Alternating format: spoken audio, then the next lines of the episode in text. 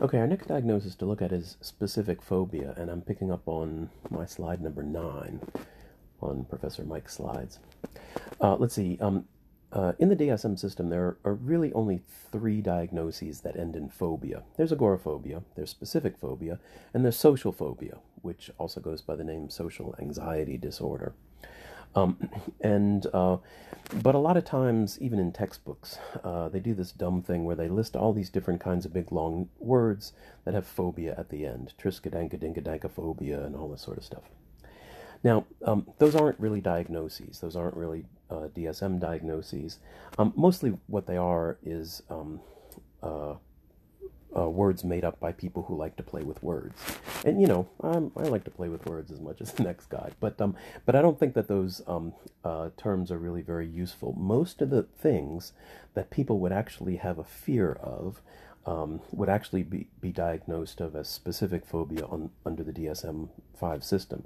Whether that be a fear of dogs, whether that be a fear of flying in airplanes, whether that be a fear of dental procedures, uh, whatever the specific phobia is, it would be diagnosed as specific phobia. Now, there are some uh, some uh, more common subtypes of specific phobia that are listed um, on my next slide, but um, uh, but just about anything that would be a true phobia would be diagnosed as specific phobia, unless it were agoraphobia or unless it were social phobia, right? Those would be separate. Almost everything else would be diagnosed with specific phobia.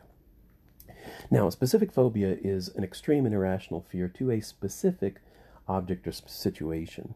And so the term specific is important here. Um, we'll see a diagnosis later on called generalized anxiety disorder. And generalized and specific are sort of opposites, right?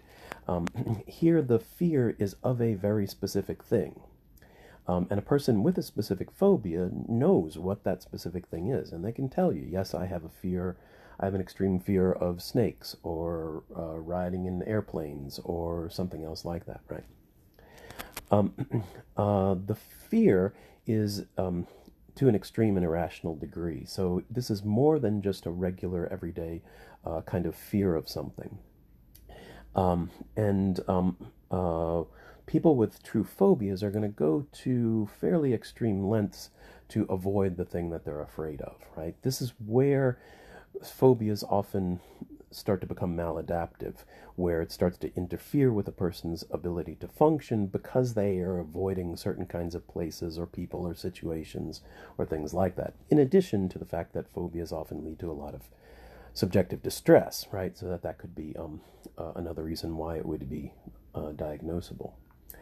Um, uh, let's see. Um, most people with phobias do recognize that their fear and avoidance are unreasonable or at least extreme. Um, uh, they'll say, Yes, I have a fear of this thing, but they acknowledge that other people don't necessarily have that fear and that other people may be able to handle that object or situation better than them, right? So to some extent, they they can acknowledge that their fear is um, exaggerated.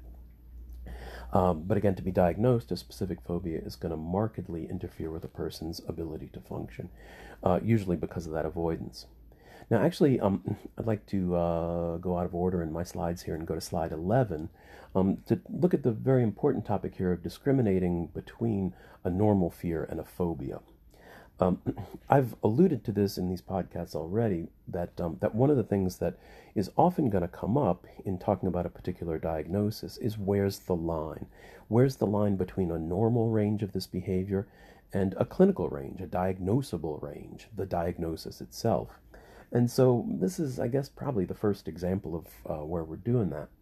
Um, and um, uh, you know, people have asked me, students have asked me before, well, you know, everybody's afraid of something, aren't they? Does that mean we all have some kind of phobia?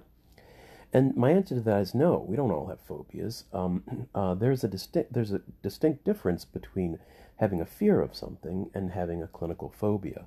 You know, there's jokes like this, right? What's what do you call the phobia of chainsaws? Common sense. You know, I mean, there's jokes about this sort of thing. But um, uh, and the, and where it gets tricky is that a lot of the things that people do actually have clinical phobias about are in some cases dangerous. Snakes could be dangerous. Dogs could be dangerous, right? But the um, the discriminating factor here is that um, uh, when a person has a phobia, um, their fear is excessive and irrational. Uh, and they're going to go to great uh, lengths to avoid uh, that situation. So, for instance, if somebody says, "Well, Mike, so I got a clear, I got a fear of spiders," um, is that a fear or a phobia? Well, I would say, well, I don't know. It depends on you know how that impacts your life and what happens. What you know what um what happens if you see a spider? Maybe the person's like, "Ooh, I don't like those things. They're kind of creepy," and so you know I'll uh, hit it with a shoe and pick it up with a tissue and flush it down the toilet. it doesn't really sound like a phobia to me. That sounds like somebody who doesn't like spiders and doesn't want them in their house. On the other hand, if the person is like, oh, spiders, they can, you know, they're, uh, I can't stand them with their big creepy legs and their hairy legs, and they'll um, run after you and try to bite you. And, you know, there are spiders that can kill you with one bite, and you never know which ones those are. And so, ooh, spiders, yeah. So if I, if I saw a spider, I'd need to get out of the house and lock the door behind me, and I wouldn't go back into the house until somebody else had gone in and swept through and made sure there weren't any more spiders. Well, there we're talking phobia, right? Because that person's fear of spiders is clearly excessive and it's clearly um, interfering with their ability to function.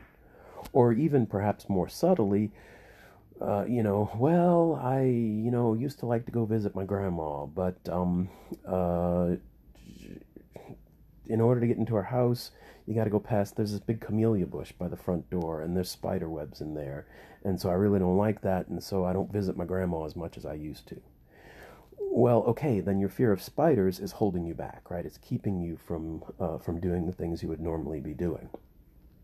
So notice from that example, and just about any other you could give, that that just knowing what a person is afraid of doesn't give you doesn't answer the question of is it a fear or is it a phobia my dog wanted to leave. Um, uh, so a person could have a regular old everyday fear of riding in airplanes, or they could have a phobia of riding in airplanes.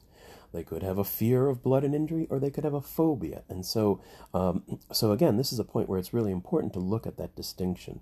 Not all fear is bad. Not all fear interferes with life, uh, and um, and it's not and, it, and well, I guess this is an opinion, but um, it shouldn't be uh, our goal to try to get rid of all fear and anxiety, right?